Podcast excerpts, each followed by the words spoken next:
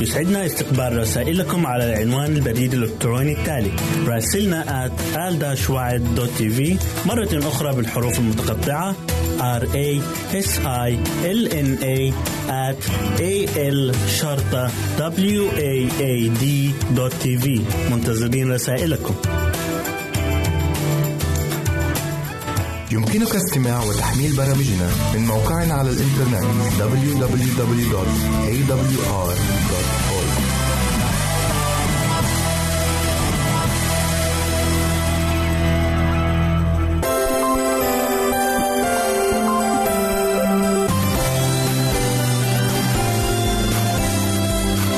أنتم تستمعون إلى إذاعة صوت الوعد.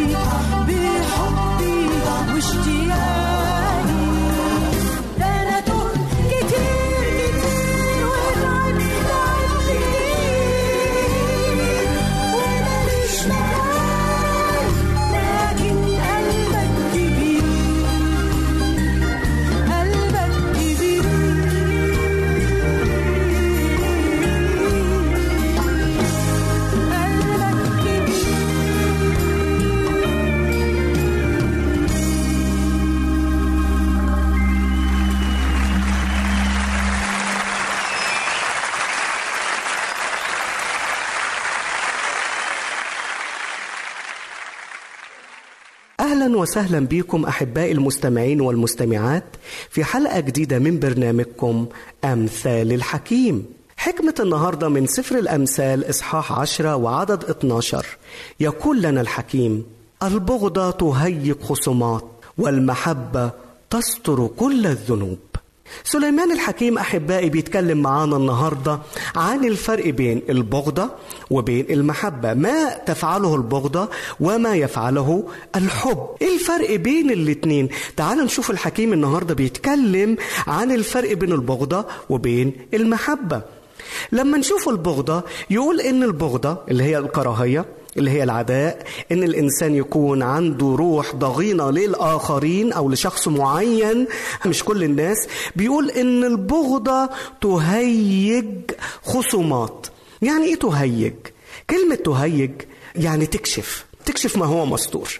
لما الإنسان يكون في قلبه كراهية دايما يميل إن هو يعمل إيه؟ يبتدي إن هو يتكلم على الإنسان اللي هو بيكرهه بما يسيء إليه. ده الطبيعة الإنسانية. الطبيعة اللي ما بتعرفش ربنا إن الإنسان الذي يخفي الكراهية في قلبه دائما يفضح أفكار أو شر الآخرين. فهنا بتلاقي إن الإنسان اللي عنده بغضة في قلبه بيعمل إيه؟ دايما زي الإنسان كده اللي بينفخ في الرماد. الرماد تكون النار قربت تنتهي وخلاص النار اختفت وابتدأ الرماد هو اللي يسود. يجي الإنسان أو تيجي البغضة يقول لك لا دي ما انتهتش.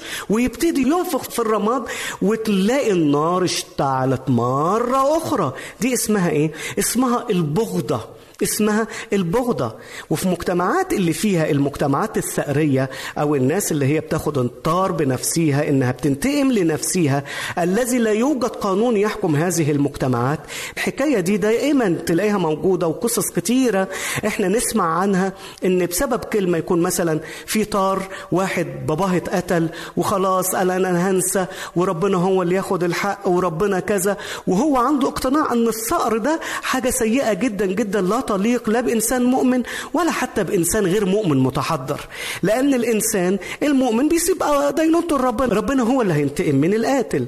والإنسان اللي هو متحضر يقول لك في دولة الدولة هي اللي بتنتقم مش أنا. أنا مش هاخد حقي بإيدي. في قانون في حكومة في دولة. أنا أروح أشتكي وهم اللي ياخدوا وفي قضاء القضاء هو اللي يحكم لي. لكن في المجتمعات البدائية المجتمعات التي لا يحكمها أخلاق ولا يحكمها التحضر المدنية أو القانون دايما هم دول اللي تلاقي عندهم المشاكل. تلاقي عندهم المشاكل. وياما شفنا بعد ما ناس ابتدت تنسى يجي واحد يهيج كلمة كده. أنت بتتشطر عليا أنا. روح شوف اللي قتل أبوك. روح خد طارك منه. يبتدي الإنسان ده يحس بالجرح يبتدي يحس بالألم يبتدي يحس بالإهانة. فكون النتيجة إن النار المقفولة من سنين وسنين تتفتح تاني. مين اللي فتحها؟ مين اللي أشعلها مرة تاني؟ البغضة اللي جوه إنسان. البغضة اللي جوه إنسان. كلمة واحدة عبارة واحدة. اتقالت في ثانيتين ثلاثة حتى في دقيقة. ولكن أشعلت النار مرة أخرى. يروح الإنسان ده ويعمل إيه؟ يقتل الشخص اللي, ويكون ممكن يكون شخص بريء. يقتل شخص آخر عشان الثأر بتاع والده أو الثأر بتاع واحد قريبه. وتبتدي الموضوع يبتدي من أول وجديد. وحمامات الدم تبتدي من أول وجديد. وكل ده بسبب إيه؟ بسبب البغضة اللي موجودة في القلب. بسبب تهييج الخصومات كشف العيوب تهييج المصائب وكشف المستور. بيقول سليمان الحكيم إن الإنسان الذي يحتضن هذه البغضة في قلبه البغضة دي هتعمل إيه؟ البغضة دي هتكون هي الهواء اللي بينفخ في الرماد أو الريح اللي بتنفخ في الرماد وبتشعل نار الكراهية مرة تانية وبكون النتيجة خصومات بين الناس وبعضيها خصومات بين الناس وبعضيها. بس في الطريق التاني بقى اللي إحنا عايزين نتبعه يقول والمحبة تستر كل الذنوب. آمين. المحبة تعمل إيه؟ إذا كانت البغضة تكشف فالمحبة تستر المحبة تخبي المحبة تداري المحبة تعمل نفسها مش شايفة عيوب الغير. يا الله جميلة أوي المحبة. يقول لك المحبة دائما مستعدة للغفران والنسيان. الإنسان اللي في قلبه جوه قلبه حياته كده في محبة ولمس نعمة الرب ونعمة الرب لمست قلبه والروح القدس ساكن جوه حياته وغير حياته ما يعرفش يشيل كراهية للناس. يقول لك دايما أغفر أغفر وأسامح ومش أغفر وبس لا ده أنا أغفر وأنسى. لأن في ناس أحيانا بتحاول إنها تغفر ولكن لا تحاول أبدا إنها تنسى. وأول ما يشوفوا الشخص اللي غلط فيهم يبتدي الذكريات أو تبدأ الذكريات تطلع مرة تاني ويشعر بالمرارة ويشعر بالألم وكأن الألم لسه حاصل في هذا الوقت وتبتدي الذكريات الأليمة ترجع. ليه؟ هو اتعلم يغفر بس ما تعلمش ينسى. صفات المحبة أنها تستر. صفات المحبة كده أنها تستر وتقول لأ. المحبة اللي في القلب تقول إيه؟ أنا أنا هشيل المرارة على جنب. أنا مش هقابل الشر بالشر. ولو شفت غيري بيغلط أنا هعمل إيه؟ هستر عليه. هستر يعني؟ يعني أغطي يعني أغطي. فهي لا تقبح الآخرين ولا تشهر بأخطاء الآخرين ولا تعطي عيوب الآخرين للناس. ده في ناس تخصص إن هم اللي ما يعرفش يعرف. عايز تعرف آخر الأخبار؟ وريتها أخبار تكون صحيحة 100% لا ده كمان بالبهارات بتاعتها أخبار بالكذب والحواشي بتاعتها. فلان ده أقعد معاه يقول لك فلان عمل فلان عملت فلان عمل. وده واحد وزوجته اتخانقوا في بيت وده اترفد من شغله مش عارف عشان إيه وده جرى له إيه وده جرى له إيه. وتسمع كل ما هو سيء من هذا الإنسان. الإنسان المحب لا يجلس مع مثل هؤلاء. ابدا ابدا ابدا. تلاقي الإنسان المحب ما يشهرش بحد. الإنسان اللي فيه خطية هو اللي يشهر. لكن الإنسان اللي فيه المسيح الإنسان اللي فيه الروح القدس يقول لك طب ما إحنا كلنا عيوب يعني. ليه أنا همسك عيب الآخرين. وأنسى عيوبي أنا؟ ولما تيجي أنت تكلمه عن حد يقول لك لا لا لا خلاص سيبنا من السيرة دي. ربنا هو اللي عالم القلوب. ربنا هو اللي عالم الأسرار. بس هنا خلي بالنا المحبة المحبة تستر كثره من الخطايا. ولكنها لا تتجاهل مع هذه الخطايا. في فرق بين إنها تستر أو تتجاهل. آه، مش معناها إنها تستر. تستر عن عيوب الناس. يعني أنت لو شفت غلطة في حد ما تقولهاش لحد. خلاص؟ لو شفت غلطة في إنسان معين ما تقعدش تعملها له إذاعة بقى. وتقول كل اللي رايح واللي جاي ده عمل وده عمل واللي فكرته موسى طلع فرعون. لا لا لا دي مش المحبة. دي البغضة والكراهية. لكن المحبة تستر العيوب. تستر العيوب بس مش معناها تتجاهل العيوب. في فرق بين الاثنين إزاي لا تتجاهل العيوب؟ يعني إذا شفت الإنسان ده بيغلط إذا شفت الإنسان ده سيء قدامك بينك وبينه بينك وبينه تعالى كلمه انصحه وبخه. قول له على اللي المفروض يعمله. قول له على الطريق الصح اللي لازم إن هو يسلك فيه. وكون عن طريق آه، إن أنت آه، لوحدكم على انفراد. على انفراد. دي الطريقة اللي قالها الرب يسوع. إن أخطأ إليك أخوك اذهب وحدكما بينك وبينه. بينك وبينه. هي دي المحبة الحقيقية. مش المحبة إن أنت تتجاهل أخطائه ولكن المحبة إن أنت لما تيجي تعالج أخطائه ما تفضحوش وتشهر بيه قدام الآخرين. تعالى لوحدك. وإذا ما سمعش منك الخطوة التانية هات اتنين تلاتة معاك من الكنيسة. شفتوا الحكاية بتكبر بس ببطء بس أول خطوة تكون إيه؟ تكون أنت لوحدك. هي دي المحبة التي تستر العيوب تستر الذنوب تستر الأخطاء وتحافظ على سمعة الناس. ولو ما سمعش من الاتنين تلاتة هات بقى الكنيسة يبقى أنت كده عملت كل ما في وسعك عملت كل اللي عندك. عشان كده أحباء الكتاب بيأكد علينا هذه الحقيقة في آه، رسالة يعقوب إصحاح خمسة وعدد عشرين. نسمع كده بيقول إيه؟ فليعلم أن من رد خاطئا عن ضلال طريقه يخلص نفسا من الموت ويستر كثرة من الخطايا. إذا هنا واضح جدا أن الإنسان اللي بيستر الخطايا مش معناها بيتجاهل الخطايا ولكن عنده أسلوب مختلف في معالجة الخطايا. عنده أسلوب المسيح اللي هو أن أنا بحب الناس وأن أنا بعمل لخيرهم ولما باجي أصلحهم أو أرشدهم بيكون للبناء وليس للهدم. البغضة تهيج خصومات والمحبة تستر كل الذنوب. يلا بينا أحبائي. يلا بينا نتعلم النهاردة إزاي نغفر نغفر لحد عمل معايا إساءة. لإنسان أنا لسه بحس بالألم كل ما بيذكر اسمه. تعالوا النهاردة نفتح صفحة جديدة مع هذا الإنسان. اكتب اسمه عندك وقول له يا رب أنا واضع هذا الاسم أمامك. يا ربي الإنسان ده أساء إلي في الماضي. وأنا حاسس بالإساءة دي. وما زالت نفسي تعاني من هذا الألم. ولكن أنا بنعمة المسيح. آتي إليك الآن طالبا منك يا رب إنك تعطيني القوة لكي أغفر لهذا الإنسان لكي أسامح هذا الإنسان لكي أنسى إساءة هذا الإنسان ليا. ساعدني يا رب إن أنا أستر كل الذنوب. آمين. سعدت أحبائي بوجودي معكم. على أمل اللقاء مرة أخرى. سلام الرب معكم وإلى اللقاء.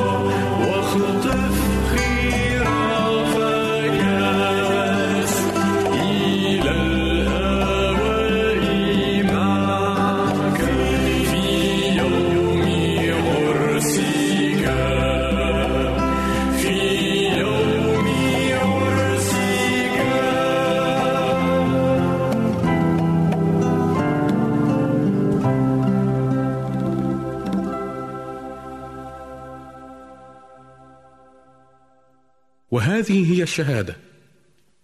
أن الله أعطانا حياة أبدية. وهذه الحياة هي في ابنه. من له الابن فله الحياة. ومن ليس له ابن الله فليست له الحياة.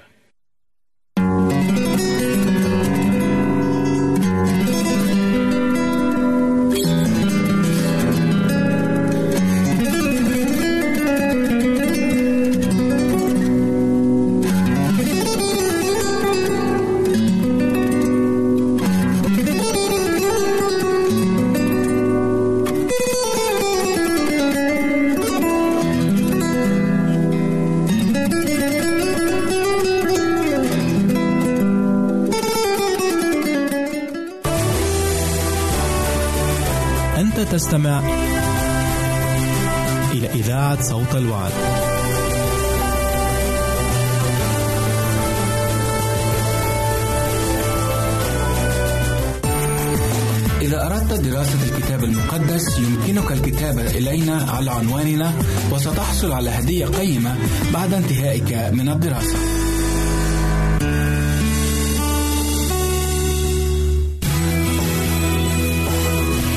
يمكنك استماع وتحميل برامجنا من موقعنا على الإنترنت www.awr.org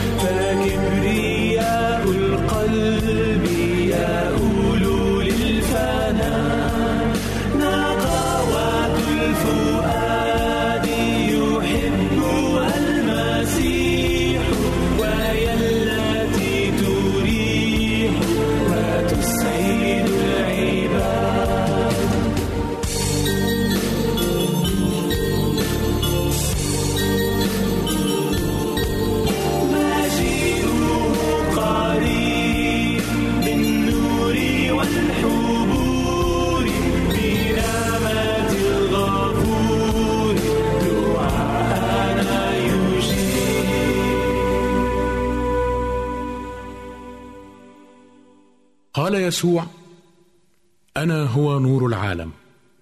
من يتبعني فلا يمشي في الظلمة بل يكون له نور الحياة. نرحب بكم مستمعينا الكرام في هذا اللقاء الجديد مع برنامج دنيا الأدب لنتحدث عن حياة أحد شعراء العصر الحديث وهو الشاعر المصري محمود سامي البارودي. فاهلا بكم معنا أيها الأحباء.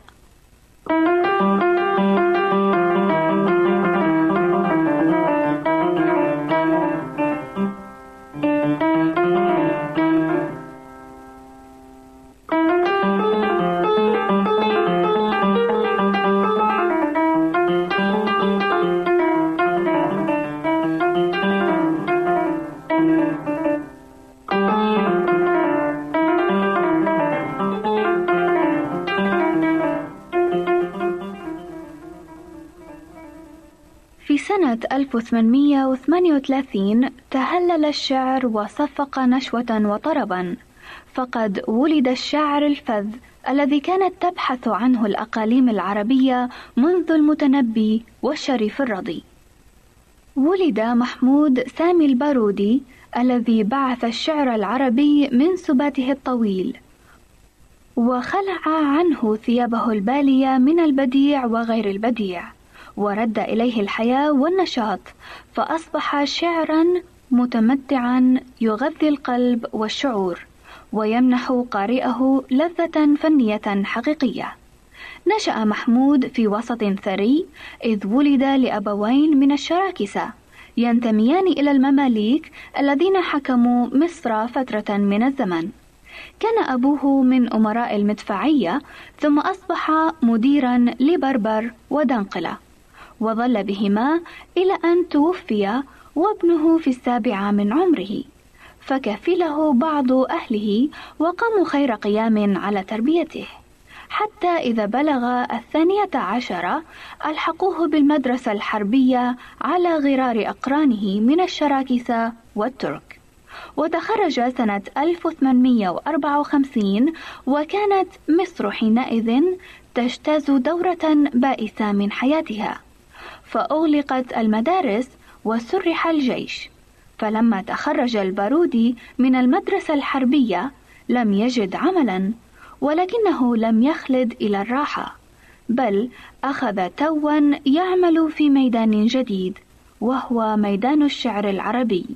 وسرعان ما تيقظت مواهبه فيه. ونسمعه يقول في البيتين التاليين أنه ورثه من قبل أمه إذ قال أنا في الشعر عريق لم أرثه عن كلالة. كان إبراهيم خالي فيه مشهور المقالة.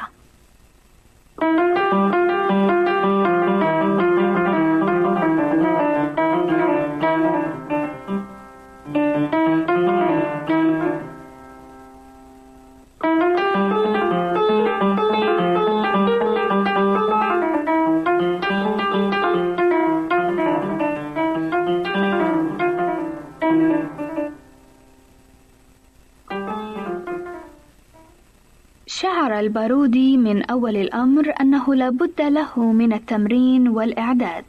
فانكب على صحف الشعر العربي يحاول أن يتخذ لصوته منها سندا وإطارا ولم يعجبه الشعر الرديء الذي كان يعاصره.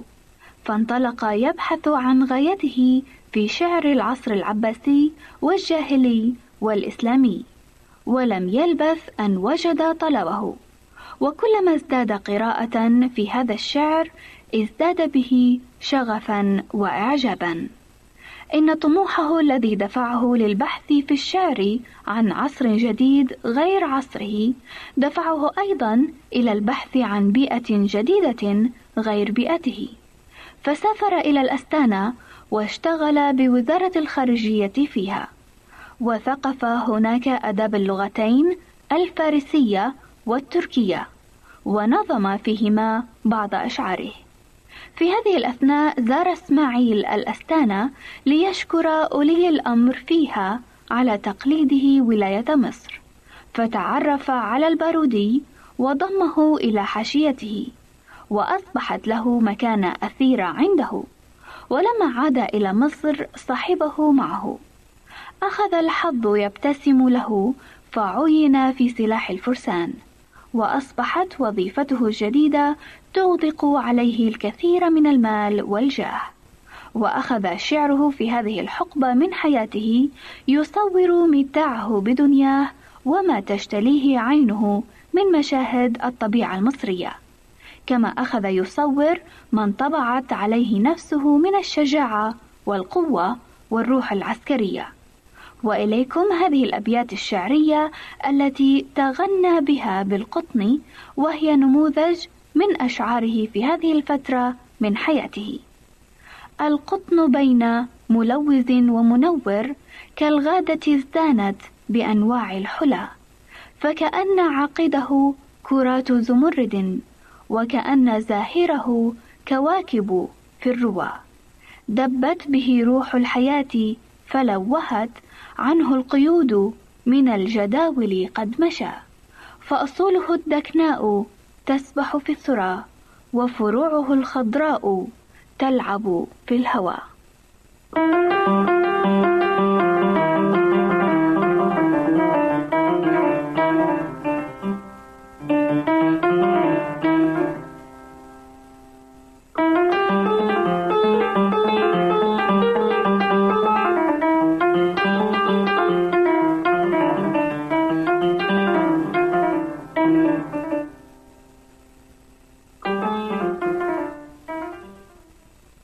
عندما اندلعت ثورة ضد الدولة العثمانية أبلى فيها الشاعر بلاء حسنا فكافأته الدولة ببعض أوسمتها. وفي هذه الحرب نظم نونيته المشهورة التي نورد لكم منها بيتا. يقول فيها الشاعر أخذ الكرى بمعاقد الأشفان وهفى السرى بأعنة الفرسان. بعد أن تنازل إسماعيل عن ولاية مصر لابنه توفيق نكث هذا بعهده للأمة واستعان بحراب الإنجليز ضد الوطن وجيشه. فانضم البارودي إلى الثورة وأنشد العديد من القصائد في ذلك. وإليكم هذه الأبيات من شعره السياسي الذي يدعو فيه إلى الإصلاح والأخذ بنظام الشورى. فنسمعه يقول لكننا غرض للشر في زمن أهل العقول به في طاعة الخمل. قامت به من رجال السوء طائفة أدهى على النفس من بؤس على ثكل. ذلت به مصر بعد العز واضطربت. قواعد الملك حتى ظل في خلل. وأصبحت دولة الفسطاط خاضعة بعد الإباء وكانت زهرة الدول. قلدوا أمركم شهما أخا ثقة. يكون عونا لكم في الحادث الجلل. يجلو البديهة باللفظ الوجيز إذا عز الخطاب وطاشت أسهم الجدل.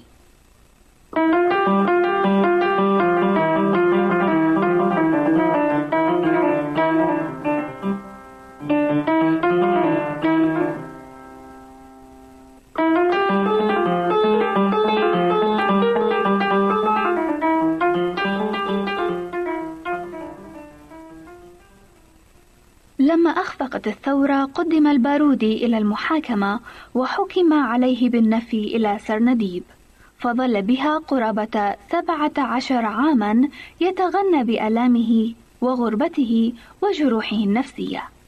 وأخذ يؤلف مختاراته من الشعر القديم فجمع لثلاثين شاعرا عيون قصائدهم وأشعارهم.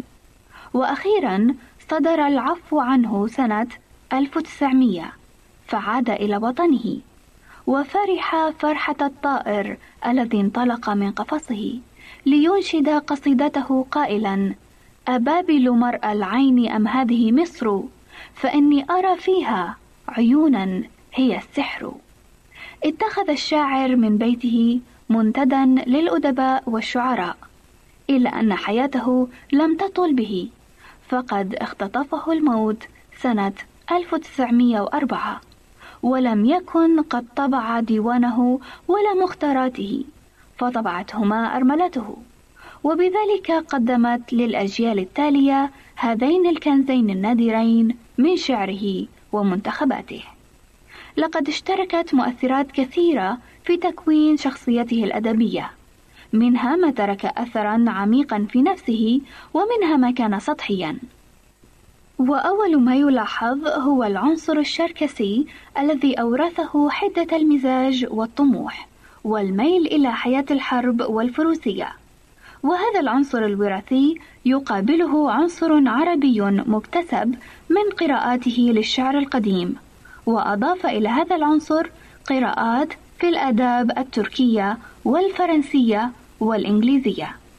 ليس هذا كل ما كون شخصيته الأدبية. فهنالك عنصر خطير كان له أعمق الأثر في تكوينه وهو عنصر البيئة المصرية التي أثرت مشاهدها الطبيعية وأحداثها القومية والسياسية في روحه وكيانه الأدبي حتى عد الشاعر الذي لا يبارى في تصوير الحياة المصرية من جميع أطرافها المكانية والزمانية. لقد استعار البارودي من القدماء إطارهم الذي يقوم على قوة الأسلوب وجزالته، ولكنه ملأ هذا الإطار بروحه وشخصيته، ومن هنا يأخذ مكانته في الشعر العربي الحديث، فقد رد إليه متانته ورصانته، وفرض عليه نفسه وبيئته وعصره، بحيث أصبح شعرا حيا يصور منشأه وقومه تصويرا بارعا مخلصا وصادقا. أتمنى أن تكونوا قد استفدتم من حلقة هذا اليوم التي دارت حول الشاعر المصري المعروف محمود سامي البارودي. في الختام لكم من هنا سليم أحلى الأمنيات وإلى اللقاء.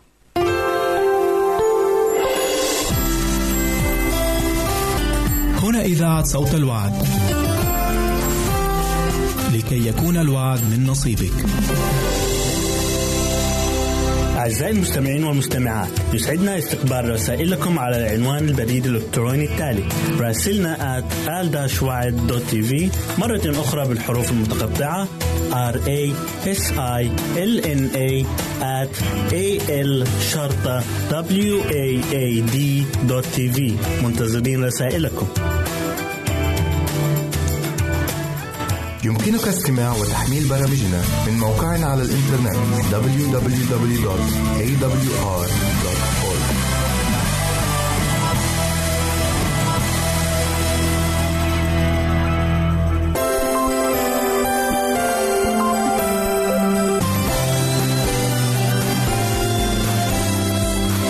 أنتم تستمعون إلى إذاعة صوت الوعد.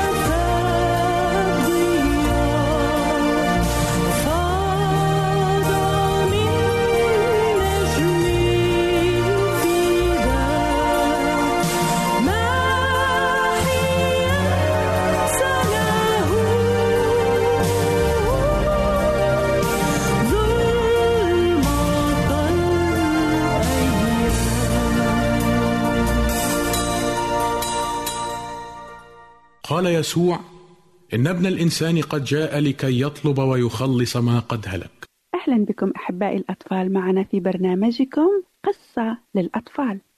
أيضا أذكركم لا تنسوا أن تضيفوا حلقة على السلسلة الورقية. أنتم تعرفون الباقي عنوان القصة والدرس الذي تتعلموه. عنوان قصة هذا اليوم تحية الصباح. في صباح أحد الأيام أفاقت سهام من نومها ورأت أشعة الشمس منعكسة عليها من زجاج النافذة وكأنما تلك الأشعة تحييها صباح الخير. فقد آن لجميع الأطفال أن ينهضوا من نومهم. فنهضت سهام وارتدت ملابسها بسرعة وغسلت وجهها ويديها ونظفت أسنانها ثم أسرعت إلى النافذة حيث سمعت طائرا يغرد وبقرب النافذة رأت عصفورا صغيرا يصدح صداحا عذبا فقالت سهام أيها العصفور الجميل إنك تحيينا تحية الصباح صباح الخير. وأسرعت إلى المطبخ وأحضرت فتاة خبز ووضعته خارج النافذة.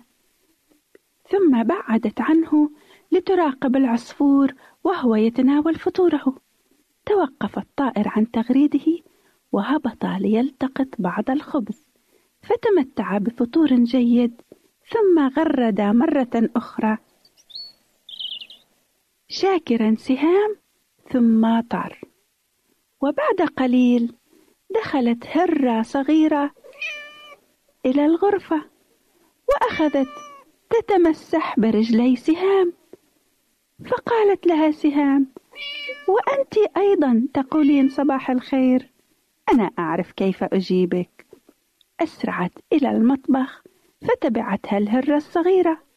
وهناك وضعت لها سهام بعض الخبز والحليب. أخذت الهرة تأكل. لا لا لا, لا هيك تأكل بسرعة بسرعة بسرعة. فقالت سهام في نفسها ما أحسن هذا الصباح؟ والهرة تقول لي صباح الخير وهي تأكل. وبعد أن أنهت الهرة كل ما وضع لها من الطعام. ألقت عليها كلمة الشكر مرة أخرى.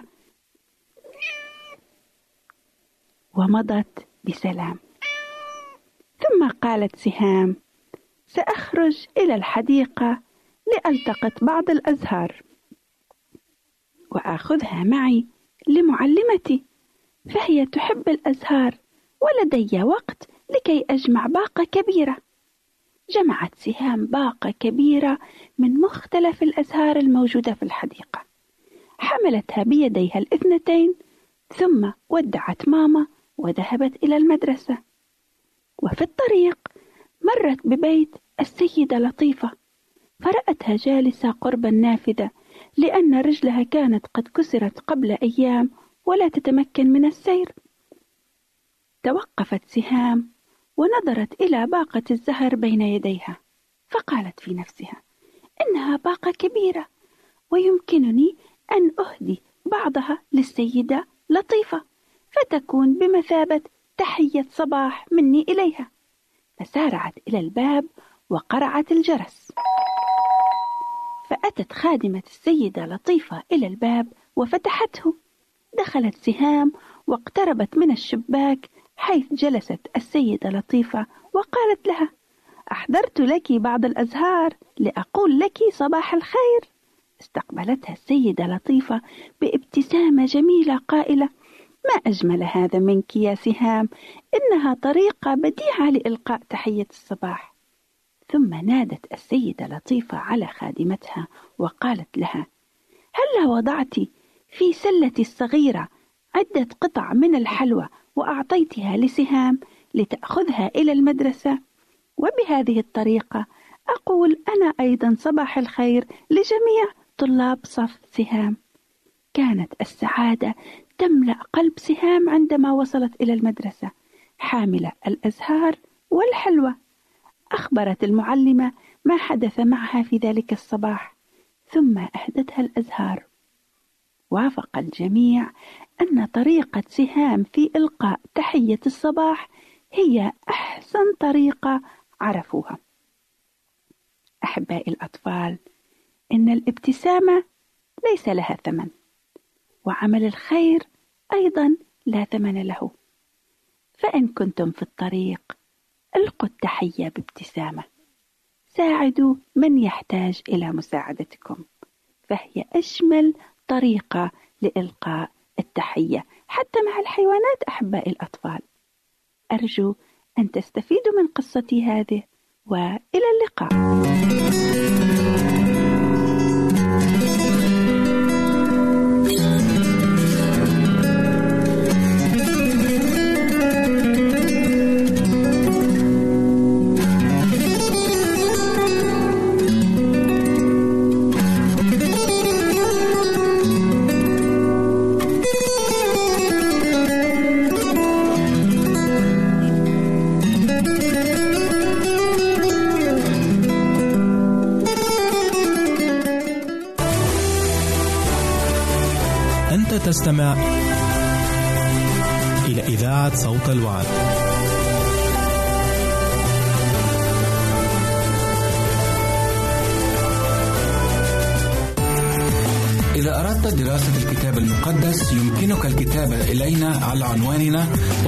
وستحصل على هدية قيمة بعد انتهائك من الدراسة.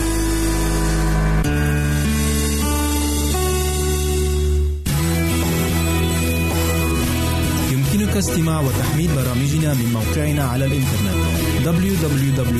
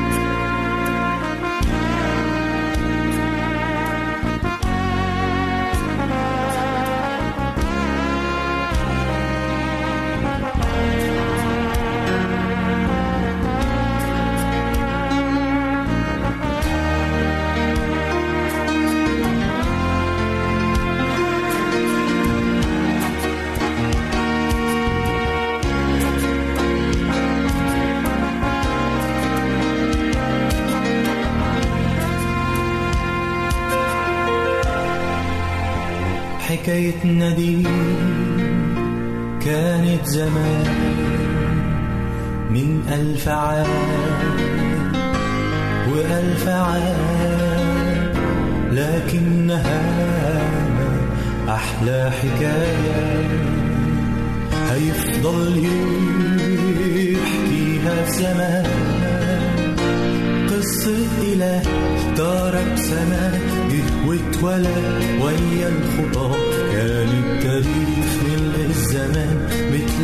كانت المكان قصة إله ترك سما جه واتولد ويا الخطى كان التاريخ ملء الزمان بتلحم كانت المكان.